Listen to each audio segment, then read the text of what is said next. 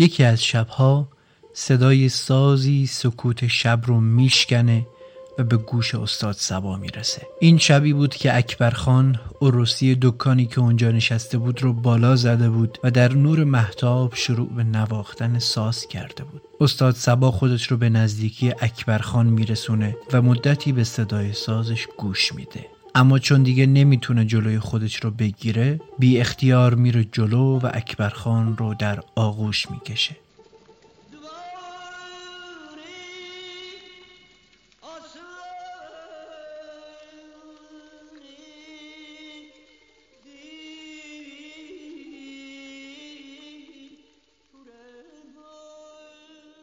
سلام من فاروق قادری هستم و شما اپیزود دوازدهم پادکست گوشه رو میشنوید. پادکست گوشه گوشه یه برای شنیدن تاریخ موسیقی ایران و این اپیزود در آذر 1400 منتشر میشه. این اپیزود به مناسبت 64 مین سالگرد درگذشت استاد ابوالحسن خان سبا منتشر میشه و قرار به طور خاص درباره دوره فعالیت ایشون در مدرسه وزیری و حضور در مدرسه رشت صحبت کنیم و بریم ببینیم که چی شد که قطعه دیلمان ساخته یا بهتر بگم توسط سبا کشف و ثبت و ضبط شد. لطفا پادکست گوشه رو به دوستانتون معرفی کنید و اگر می‌خواهید در ادامه دار بودن پادکست هم سهیم باشید می‌تونید سری بزنید به هامی باش ما و با حمایت های مالیتون چه از داخل ایران و چه از خارج از ایران از پادکست ما حمایت کنید. خیلی هم ممنونیم بابت حمایت های همیشگیتون.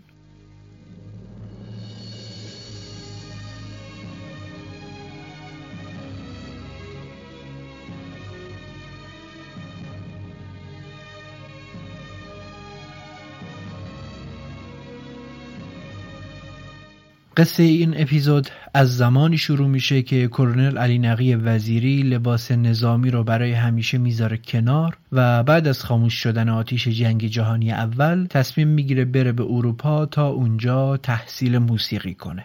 از راه روسیه و ترکیه میره به فرانسه و مدت سه سال در مدرسه عالی موسیقی این کشور پیانو، هارمونی و آواز درس می‌گیره. بعد از سه سال میره به برلین و به قصد تأسیس مدرسه موسیقی در ایران توی کلاس های هوخشیل موزیک هم شرکت می‌کنه و اونجا هم کنتربوان و آهنگسازی رو یاد می‌گیره. بالاخره سال 1302 برمیگرده به ایران و در نهم بهمن اون سال آگهی مدرسه عالی موسیقی رو در روزنامه شفق سرخ چاپ می‌کنه. دو نفر این آگهی ها رو می‌بینن و میرن به ساختمان شماره ده خیابان منوچهری داخل کوچه ارباب جمشید و خودشون رو به وزیری معرفی می‌کنن. درباره یکیشون که توی اپیزود دهم مفصل صحبت کردیم یعنی روح الله خالقی. نفر دوم هم باز هم مدرسه ای خالقی بود و اتفاقا اون هم مثل خالقی همه فکر و ذکرش به موسیقی بود و زیاد به درس مدرسهش توی مکتب خونه ینگ دنیایی ها یا همون آمریکایی ها علاقه نداشت و کارنامش پر بود از غیبت و تأخیر و نمره های نچندان خوب اما این شاگرد درس نخون عاشق موسیقی کی بود؟ پدر من علاقه مفرطی به موسیقی داشت یعنی خودش هم آشنا به سازهای ایرانی بود و از کودکی یعنی شش سالگی مرا نزد اساتید موسیقی وقت راهنمایی کرد. قبل از اینکه شروع به مشق ویولون بکنم به سازهای ایرانی از قبیل ستار، تار و سنتور و ضرب آشنا شدم. حتی قدریم کمونچه زدم.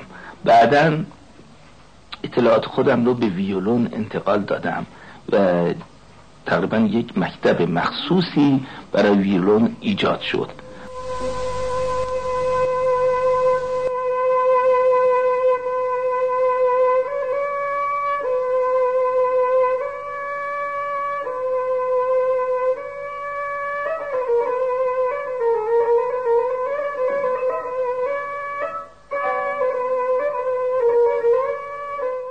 ابوالحسن صبا اون موقع تازه 21 سالش شده بود. پدرشون رو از 6 سالگی فرستاده بود پی آموزش موسیقی و تا اون زمان با تار و سه‌تار و سنتور و ویولون و کمانچه آشنایی داشت و چندتایشون رو خیلی خوب مینواخت. خالقی که هم مدرسه ای صبا در اون دوران بود میگه صبا در 13 سالگی سنتور و سه‌تار رو به خوبی مینواخت. به طوری که در تهران غالبا اون رو میشناختن و پنجه شیرینش مورد استقبال و تمجید شنوندگان قرار می گرفت. صبا علاقش به موسیقی رو با ضرب گرفتن در شش سالگی نشون میده. اما صبا یک ندیمه ای داشت به اسم رباب خانم که ضرب می گرفت و منصوب بود به خاندان سماع حضور. یک روز این خانم رباب خانم از سر و صدای بچه ها وارد اتاقشون میشه و با تعجب می‌بینه که ابوالحسن کوچک ضرب گرفته و یه دختر بچه هم با وزن اون میرقصه. با شور و شوق زیادی میره و خیلی آروم مادر سبا رو صدا می‌کنه تا بیاد و پسرش رو در اون حال ببینه. مادر هم که این صحنه رو می‌بینه ابوالحسن رو میبوسه و ماجرا رو برای پدرش هم تعریف می‌کنه. پدر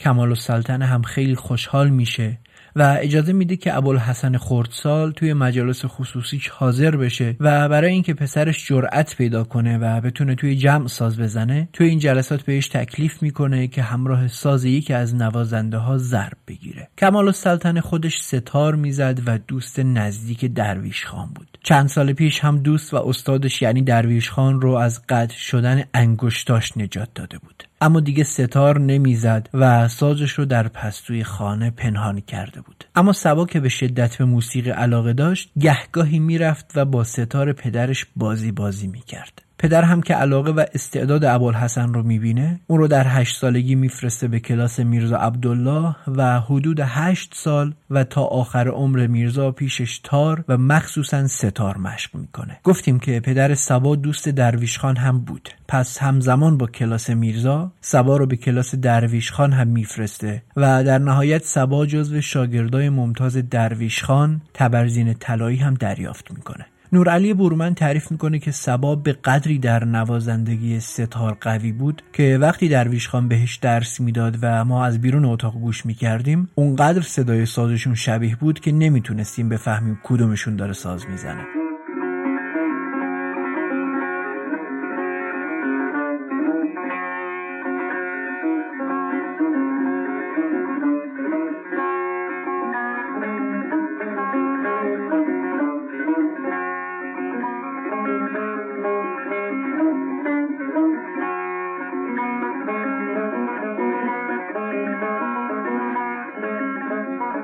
بعد از اون سبا میره به کلاس حاجی خان تا از اون ضرب یاد بگیره. حاجی خان بزرگترین نوازنده ضرب در زمان خودش بود که درویش خان بهش لقب مترونوم ارکستر رو داده بود. پیش حاجی خان سبا علاوه بر ضرب تعداد زیادی از تصانیف قدیمی رو هم درس می‌گیره و بعد از اون میره به کلاس حسین هنگافرین و اونجا تواناییهاش در ستار نوازی نوازندگی ویولون و نوت نویسی رو تا حد خوبی ارتقا میده. اون زمان البته موسیقی بیشتر به صورت سینه به سینه یا به وسیله شعر و با نگاه کردن منتقل می‌شد. مثل استاد بعدی سبا حسین خان اسماعیلی زاده که بیشتر قطعات آوازی و گوشه ها رو از طریق شعر به سبا یاد می‌داد. بیشتر استادایی هم که سبا می‌رفت پیششون با نوت آشنایی نداشتن اما اون خودش از قبل با نوت آشنا شده بود. گفتیم که سبا دوره متوسطه رو در مدرسه آمریکایی ها گذرونده بود. توی اون مدرسه دانش آموزها هم با بعضی از سرودهای فرنگی آشنا می‌شدن و هم نوت نویسی یاد می‌گرفتن. آشنایی سبا با نوت هم برمیگشت به اینجا. به این ترتیبی که گفتیم سبا کودکی و نوجوانی پربار و شلوغی رو سپری می‌کنه و تا 15 16 سالگی با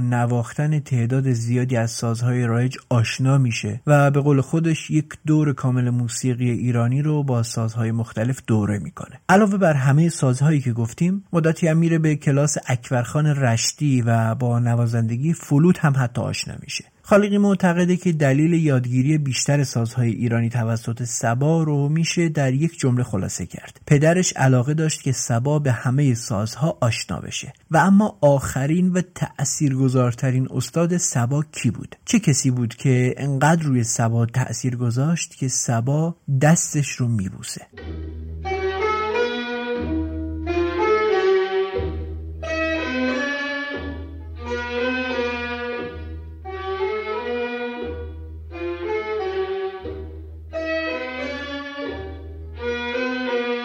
نهم بهمن 1302 سوای جوان توی روزنامه شفق سرخ چشمش به آگهی می‌خوره و میره به محل ثبت نام اون آگهی در کوچه آقاسم شیروانی در خیابان نادری نرسیده به چهارراه استانبول. مسئول ثبت نام سلیمان سپانلو بود و سه روز در هفته هم ثبت نام می‌کرد. خالقی که خودش هم جزو صد نفری بود که برای مدرسه وزیری ثبت نام کرده بودن میگه که سبا اولین داوطلبی بود که به این مدرسه وارد شد. مدرسه وزیری اولین مدرسه غیر دولتی موسیقی در ایران بود و وزیری می‌خواست در اونجا هنرجوهای تار و ویولون رو به صورت روشمند و گروهی با تئوری موسیقی و نوتنگاری آشنا کنه. شهری ماهانه برای هر هنرجو دو تومن بود و کلاس ها هم هفته دو روز برگزار می‌شد. از صد هنرجویی که ثبت نام کرده بودن خواسته شده بود که سی بهمن برن به دفتر مدرسه تا از زمان برگزاری کلاس ها مطلع بشن. توی این صد نفر این افراد مشهورترین ها بودن. ابوالحسن سبا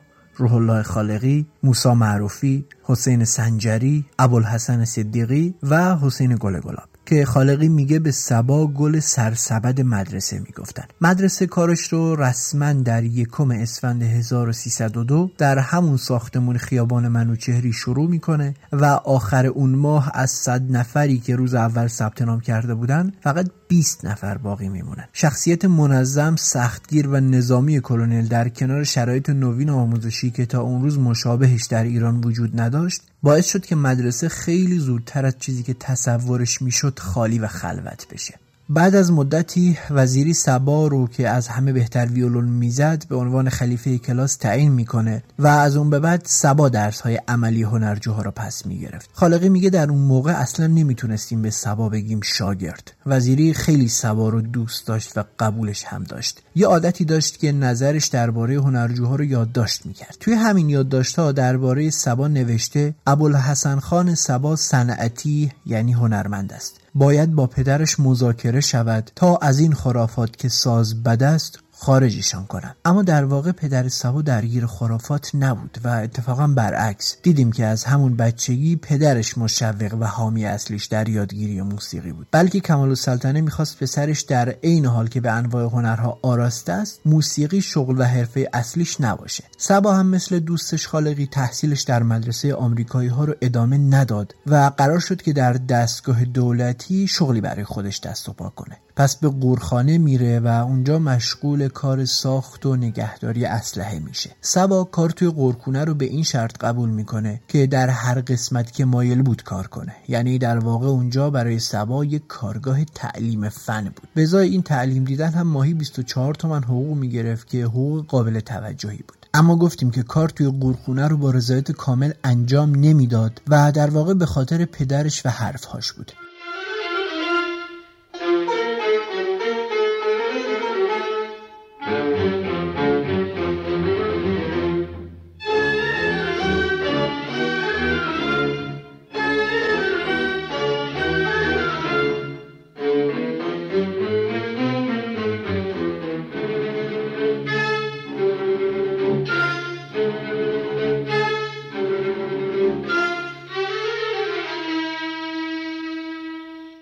وزیری و معلم های مدرسه هم از اینکه سبا وقتش رو به جای مدرسه توی قرخونه میگذرونه ناراحت بودن. یکی از همین معلم های نامه می نویسه به وزیری که اگر روح ابوالحسن نجیب را قدری تربیت نموده موفق شویم که اندکی سستی اراده او را تغییر دهیم و آفت قورخانه را از جانش دور کنیم همدم با قدرتی برای ما خواهد بود. سبا خودش هم زیاد نمی‌تونه توی اون اداره و کارگاه بمونه و بعد از هفت ماه می‌زنه بیرون برمیگرده به مدرسه وزیری و کلونل اون رو به عنوان خلیفه کلاسش منصوب می‌کنه. علاوه بر این سولیست ارکستر مدرسه و ویولون نواز اول گروه هم بود. سبا قدری شیفته کلونل شده بود که بعد از تارنوازی وزیری در نوروز 1303 به استادش نزدیک میشه با چشمان اشکبار به کلونل نگاه می‌کنه و دستان استادش رو با فروتنی میبوسه. این قطع و وصل شدن های ارتباط سبا و وزیری چند بار اتفاق میفته اما بالاخره از اواسط سال 1304 سبا تمام وقت وقت خودش رو در مدرسه میگذرونه. مدرسه و وزیری امکانات زیادی رو برای شاگرداش فراهم می‌کرد. مثلا صفحات ویولون نوازهای بزرگ غربی رو روی گرامافون براشون پخش می‌کرد و سبا و خالقی به قدری به اون صفحات گوش می‌کردن که صفحه به خشخش میافتادن. همین باعث میشه سبایی که تا همین یکی دو سال قبل پیش نوازنده های وطنی ویولون رو به صورت سینه به سینه و کاملا سنتی یاد گرفته بود به ویولون نوازی غربی ها هم علاقمند بشه و بره به کلاس سرش خودسیف تا از رمز و راز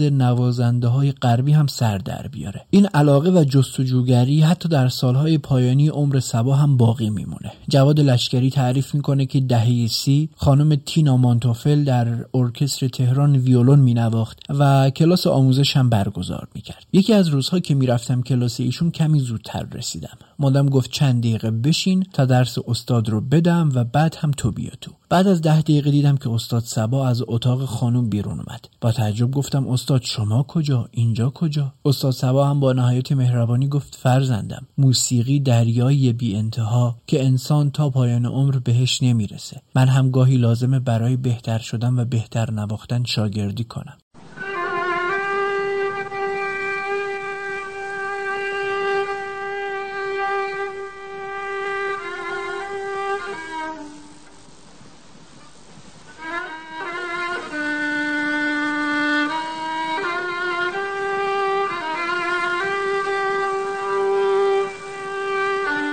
روح الله خالقی تعریف می‌کنه که فروردین 1303 وزیری یک دیدار نوروزی با هنرجوهاش ترتیب میده و وقتی شاگردها می‌خواستن برن کلونل میگه که سپانلو، معروفی، سنجری، صدیقی و سبا بمونن. و این یعنی بقیه برن. طولی نکشید که سبا و سنجری و معروفی هم اومدن و ما دورشون رو گرفتیم که ببینیم چی شده استاد چی گفته. اونها هم گفتن که کلونل گفته چون اونها از باقی پرمایه ترن برای شرکت در ارکستر مدرسه دعوت شدن و از فردا تمرینات با شش نفر شروع میشه. پس این پنج نفر به علاوه خود وزیری اولین ارکستر مدرسه عالی موسیقی رو تشکیل میدن و صبا هم به عنوان ویولون اول و سولیست گروه فعالیتش در ارکستر وزیری رو شروع می‌کنه. در کنار مدرسه وزیری مؤسسه دیگه هم ایجاد می‌کنه و اسمش رو می‌ذاره کلوب موزیکال. قرار بر این بود که اعضای اون کلوب هفته یک شب دوشنبه شبها دور هم جمع بشن و ضمن دیدار و گفتگو از برنامه های ارکستر هم استفاده کنن. حق عضویت کلوب هم ماهیانه دو تومن بود. برنامه ها هم معمولا دو بخش داشته تار تنهای وزیری و ارکستر مدرسه. که گفتیم صبا توی اون ارکستر ویولون اول بود و در کنسرت های عمومی کلوب موزیکال به عنوان سولیست هم تکنوازی می‌کرد.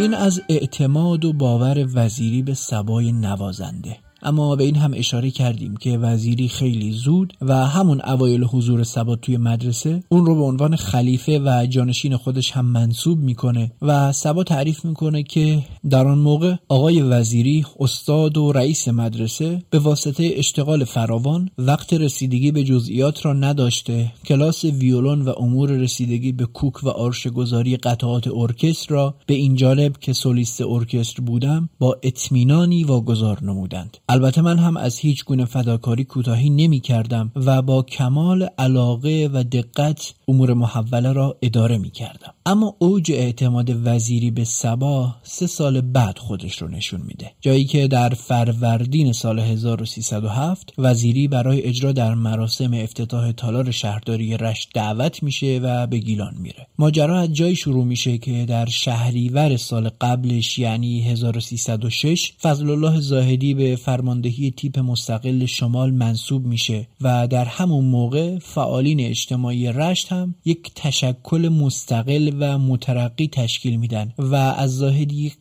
قطع زمین می‌گیرن و اونجا یک کتابخونه می‌سازن. زاهدی اهل شبنشینی های پرخرج بود و به موسیقی هم علاقه نشون می‌داد. چون یکی از مهمونهای ثابت همیشگیش نوازنده پیانو مشیر هماین شهردار بود. همزمان با اینها سلیمان سپانلو که دوست وزیری هم بود شده بود رئیس محاسبات مالی گیلان و این شرایط رو که می‌دید زمینه رو برای فعالیت های فرهنگی و هنری توی رشت مناسب می‌دید. پس همونطور که گفتیم برای افتتاح تالار شهرداری اون شهر به زاهدی پیشنهاد میده که از وزیری و ارکستر مدرسه برای اجرای برنامه در اون مدرسه دعوت کنن. زاهدی هم قبول می‌کنه و وزیری با گروه مدرسه و البته سبا آزم گیلان میشه. بعد از اینکه کنسرت های وزیری در رشت و انزلی با استقبال زیادی مواجه میشه مردم گیلان که به نسبت بیشتر نواحی ایران در اون زمان مترقی تر بودن از وزیری می‌خوان که یک شعبه مدرسه موسیقی رو هم اونجا دایر کنه. وزیری هم از این پیشنهاد استقبال می‌کنه و برای این کار بهترین شاگردش رو در نظر می‌گیره یعنی ابوالحسن خان سبا. وزیری برای اون مدرسه می‌خواست علاوه بر موسیقی نقاشی هم آموزش داده بشه و برای این کار سبا که در نوجوانی آموزش نقاشی هم دیده بود و با هنرهای تجسم بیگانه نبود بهترین گزینه می‌دونست. پس اول آبان سال 1307 در نامه با سربرگ مدرسه عالی موسیقی موضوع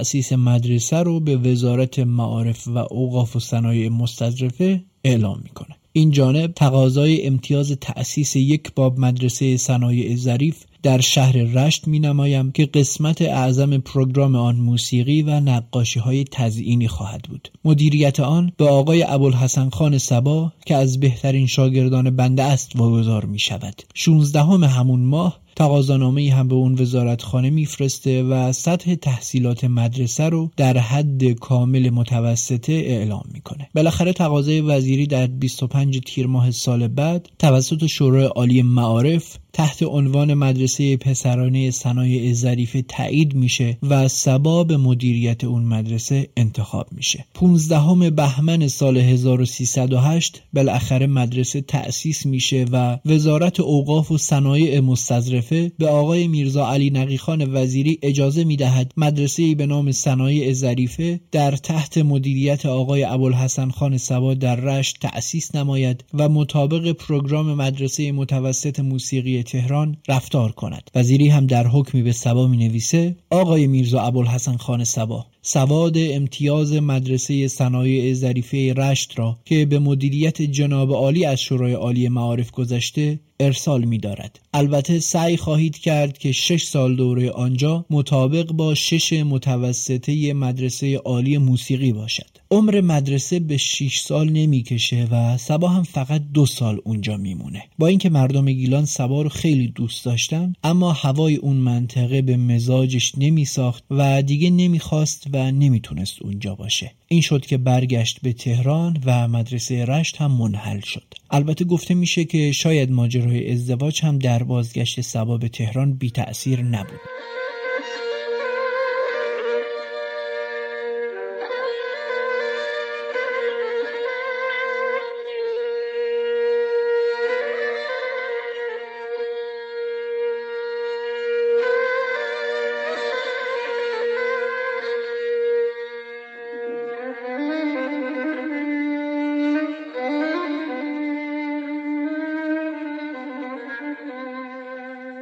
توی مدت دو سالی که سوا توی رشت بود علاقه اصلیش به طبیعت و موسیقی های محلی اون ناحیه بود. دوستان نزدیکان و خانوادش معتقدن که اصلا طبیعت منبع الهامش در آهنگسازی بود. در واقع سفر به رشت و مدیریت مدرسه اون شهر راه و مسیر آهنگسازی سبا رو معین کرده بود. سبا عادت داشت به مناطق بکر و کوهستانی گیلان سفر کنه و آهنگهای اون مناطق رو پیدا کنه و بعد از اجرا با فلوت و ویولون اونها رو نوت نگاری و ثبت کنه. دخترش جال سبا معتقده که پدرش نگاه توصیفی به آثار و ساخته هاش داشته. طبیعت براش الهام بخش بود و اتفاقاتی مثل حرکت گوسفندها یا پرش پرنده ها جلوی چشمش مجسم می شدن و با صدای بلند احساسات خودش رو از اونها بیان می کرد سبا از این سفرها ارمغانهای زیادی با خودش به تهران برد و به کارگان موسیقی ایرانی اضافه کرد. یکی از ارمغانهای پرشمار و ماندگار سبا قطعه زیبای زرد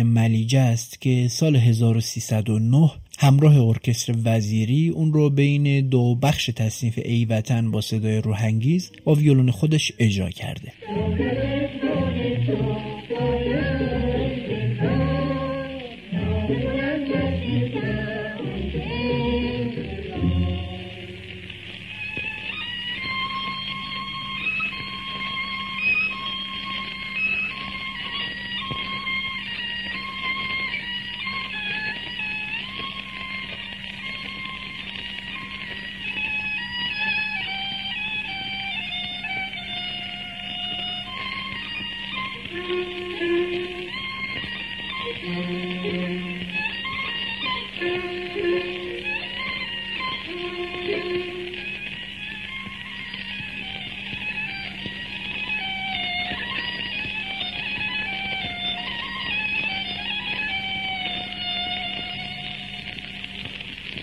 یکی از مناطق گیلان که سبا در سفرهاش اونجا رو دیده بود و خیلی به اونجا علاقه داشت و بهش سفر می‌کرد دیلمان بود. در واقع اصلا به دیلمان عشق میورزید و با اسب و قاطر خودش رو به مناطق صعب العبور و کوهستانی اون منطقه میرسوند تا نواهای محلی اونجا رو بشنوه و ثبت و ضبط کنه. در همین سفرها سبا با نوازندهی به اسم اکبرخان صادقی مشهور به اکبر تارچی آشنا میشه و ازش می‌خواد که برای آموزش موسیقی منطقه دیلمان بره به مدرسه رشت. اما اکبر تارچی که روحیات خاصی داشت و کلا آدم عجیبی بود پیشنهاد سبا رو رد می‌کنه. پس کار سبا سخت میشه و مجبور میشه خودش بره به دیلمان تا اکبرخان رو بیشتر ببینه و موسیقی اون منطقه رو بشنوه و ثبت کنه. اما باز هم اکبرخان زیاد روی خوشی نشون نمیده. کلا این آدم شخصیت عجیب و منحصر به فردی داشته. سازش همه چیزش بوده. در حدی که حتی تا آخر عمرش ازدواج هم نکرد. مردی به شدت منزوی که تمایل به نوازندگی در هیچ محفل و جمعی هم نداشت. بیشتر اوقات با خودش خلوت می‌کرد و فقط برای دل خودش ساز می‌زد. در نتیجه امکان شنیدن سازش سخت دست می‌داد. سبا که آوازش رو شنیده بود سفرش به قصد شنیدن ساز و موسیقیش به دیلمان رو شروع می‌کنه و بعد از گذراندن یک مسیر طولانی و سخت از دل کوه می‌رسه به روستای اسپیلی و چند روز اونجا میمونه تا بتونه با اکبرخان ملاقات کنه. سبا تلاش زیادی می‌کنه که اکبر خان رو ببینه. اما اون راضی نمیشه و سبا هم از این جریان خیلی ناراحت و دلگیر میشه. اما باز صبر و تلاش می‌کنه. توی یکی از شبها صدای سازی سکوت شب رو میشکنه و به گوش استاد سبا می‌رسه. این شبی بود که اکبرخان عروسی دکانی که اونجا نشسته بود رو بالا زده بود و در نور محتاب شروع به نواختن ساز کرده بود. استاد سبا خودش رو به نزدیکی اکبرخان میرسونه و مدتی به صدای سازش گوش میده. اما چون دیگه نمی‌تونست جلوی خودش رو بگیره بی اختیار میره جلو و اکبرخان رو در آغوش می‌کشه.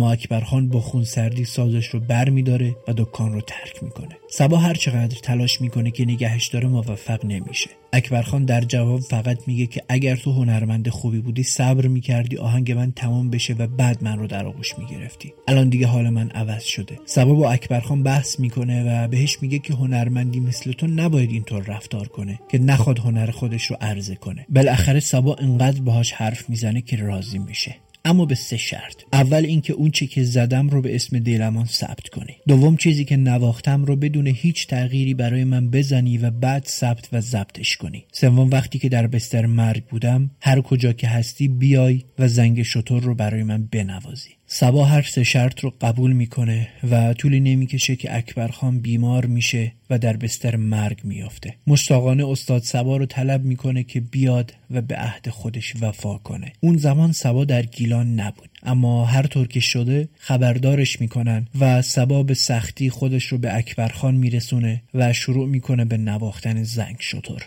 اشک از چشمهای اکبرخان سرازیر میشه و سبا که از دیدن این حالت متأثر شده بود انقدر شطور زنگ رو مینوازه که اکبرخان بالاخره به خواب ابدی فرو میره.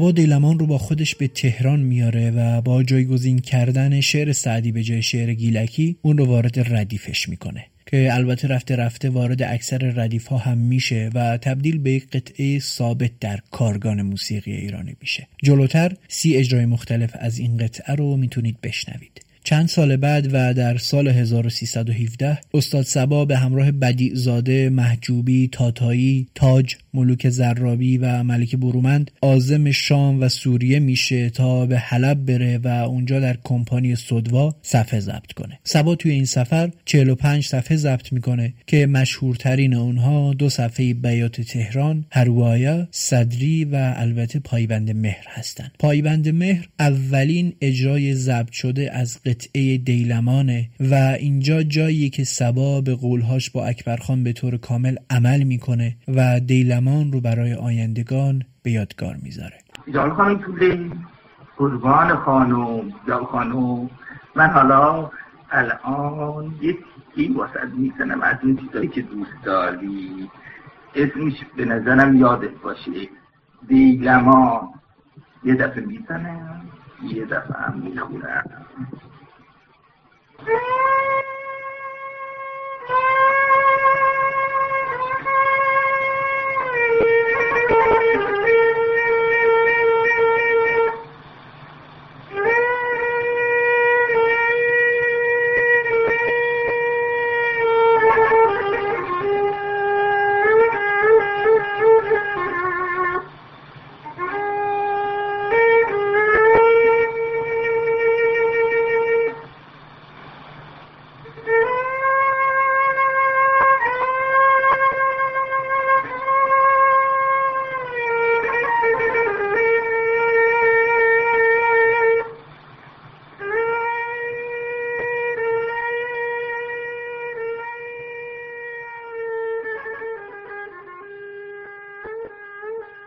اما ما دیلمان رو عموما با صدای بنان در خاطر داریم.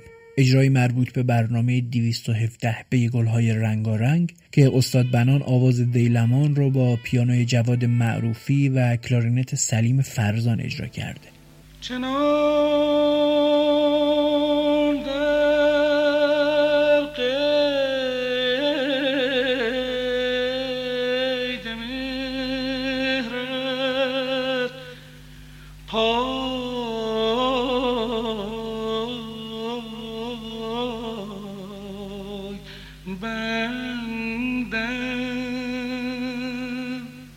نسخه البته آخرین اجرای دیلمان توسط استاد بنانه و قبل از اون سه بار دیگه هم این آواز رو خونده بوده. بنان اولین بار دیلمان رو سال 21 می‌خونه. جال سبا معتقده که پدرش عقیده داشت دیلمان رو هیچ کسی خوب نمی‌خونه. چون سبا دنبال حالت صدایی بود که خواننده مثل صدای دورایی دهقانی که داره از کوه پایین میاد به این آواز رو با خودش می‌خونه این رو اجرا کنه. اما بنان کاری می‌کنه که نظر سبا تغییر کنه. این آواز دیلمان رو در 1321 که من از خوزستان آمدم. در یک جای برخوردم در یکی از منزلی که از دوستان که الان فوت کرده مرحوم نوری خان نوری و منزل بودم. آقای سبا آمدن اونجا دیدن ایشون گفتن که راستی من در دیلمان یه جایی هست که قاسم آباد بهش میگن ما بین رشت و مازندران آهنگ ساختم اینجوری صدایی می‌خوام که ترموله داشته باشه سر ریز داشته باشه. این که آبشار در آبشار خواننده می‌خونه اونجا که صداش دور میشه صدای آب صداش دور می‌کنه نزدیک می‌کنه اونجا می‌خوام. و من به طور شوخی بودم بده نوته ببینم داده گفتم بخواه بزن. زد خوندم گویا من همین پی همین صدا میگردم ساخته بود برای کس دیگه البته. که من این رو خوندم صفحه پر کردم اولش.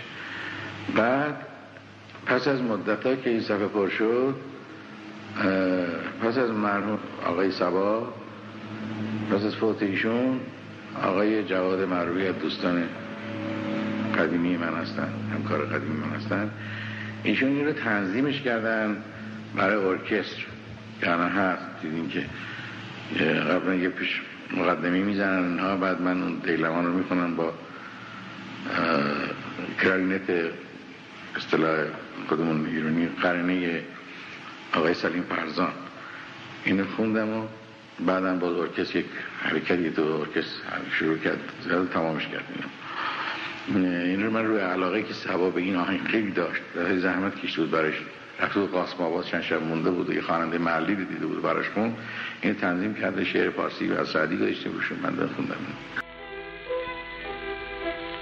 گفتیم که بنان چهار بار دیلمان رو اجرا کرده. بار اول همونطور که توی صحبت خودشون هم شنیدیم این آواز رو همراه پیانوی جواد معروفی و قره‌نی سلیم فرزان سال 26 روی صفحات کمپانی His Master's Voice اجرا کردن.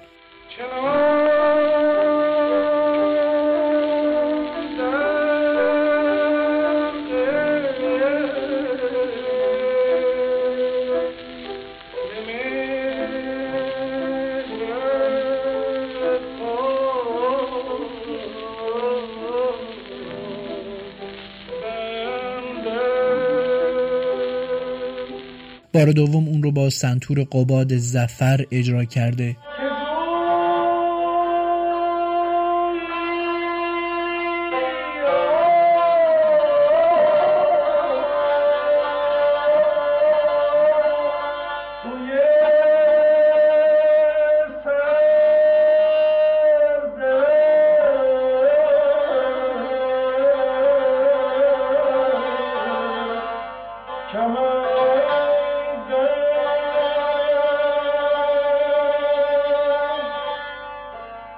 بار سوم هم اون رو در یک محفل خصوصی و بدون ساز خونده.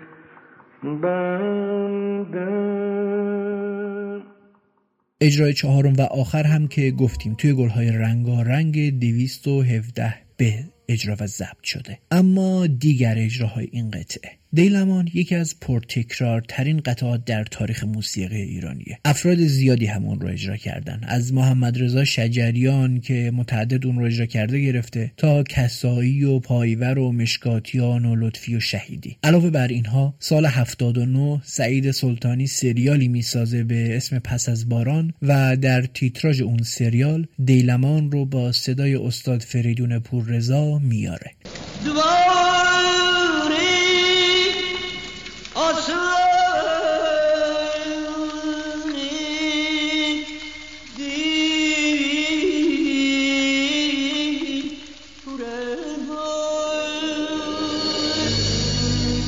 میشه گفت اجرای پوررضا از معدود اجراهای این قطعه است که یک گیلکی اون رو اجرا کرده و از این نظر میشه گفت نزدیکترین اجرا به اصل محلی و فولکلور این قطعه است. و اما شجریان.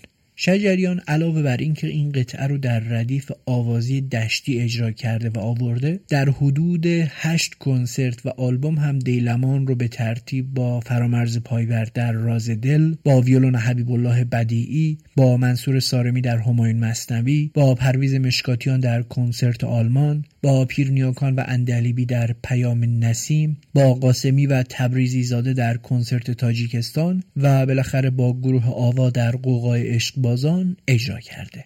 دیلمان. دیلمان از گوشایی است که مرحوم سوا در موقعی که در رشت بود در محل اونجا یاد گرفت که جز ردیف آورد قشنگ و چون با همین شعر ایشون در کتابش نوشته و آقای بنان هم خونده اینه که ما در اینجا که چالش می‌کنیم. شناده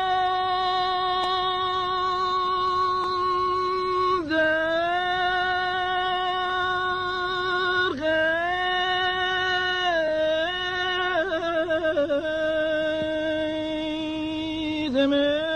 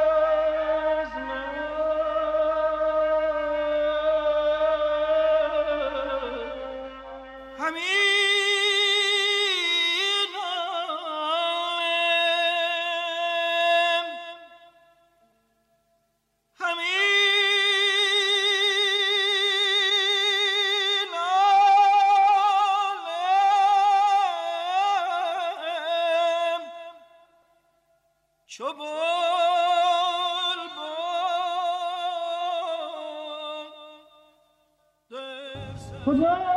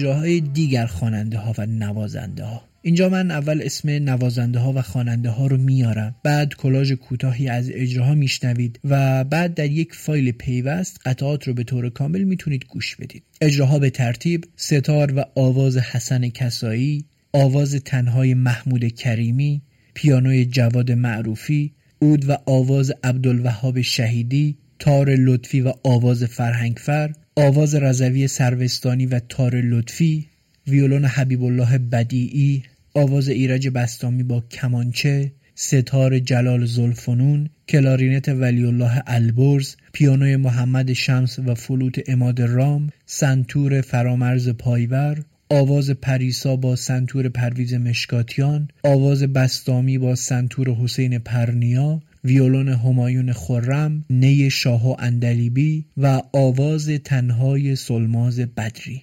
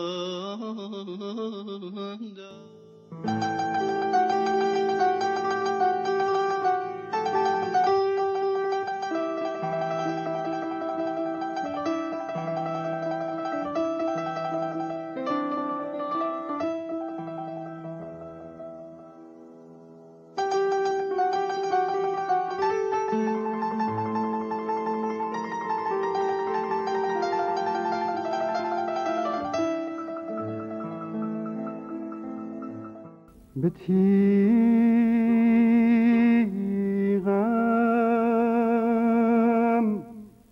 گر کشی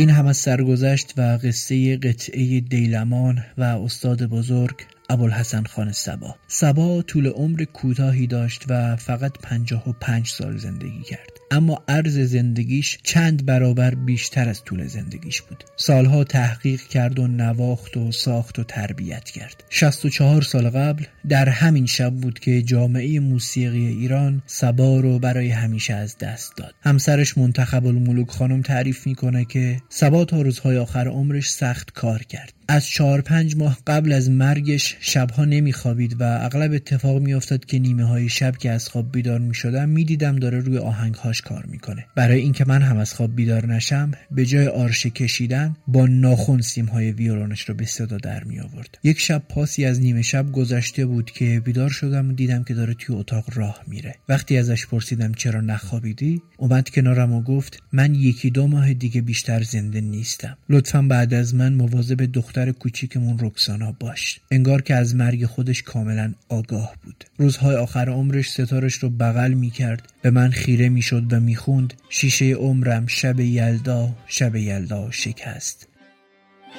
از غم عشق دل شیدا دل شیدا شکست.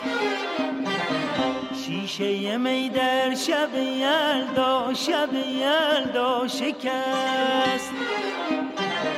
بس که زدم خار مغیلان به کف. خار مغیلان همه در پا شکست عزیز دلم. 24 آذر سبا با سینه درد و صرفه شدید از خواب بیدار میشه و همین درد زمین گیرش می‌کنه. بعد از اینکه دکتر به بالینش میاد دخترش ژاله رو صدا می‌زنه و میگه بیا من رو ببوس. پدرت داره میمیره. شب با بالا رفتن او روی خون هوشیاریش رو هم از دست میده و خونوادش میفرستن دنبال دوستش حسین تهرانی. اما نمی‌تونن اون رو پیدا کنن. بامداد جمعه 29 آذر بالاخره حسین تهرانی به دیدنش میاد و سبا دوست نزدیکش رو که می‌بینه میگه حسین جان اومدی؟ دارم میمیرم. چند ساعت بعد نفس کشیدنش به وقفه میفته و ساعت چهار صبح چراغ عمر پربار سبا برای همیشه خاموش میشه.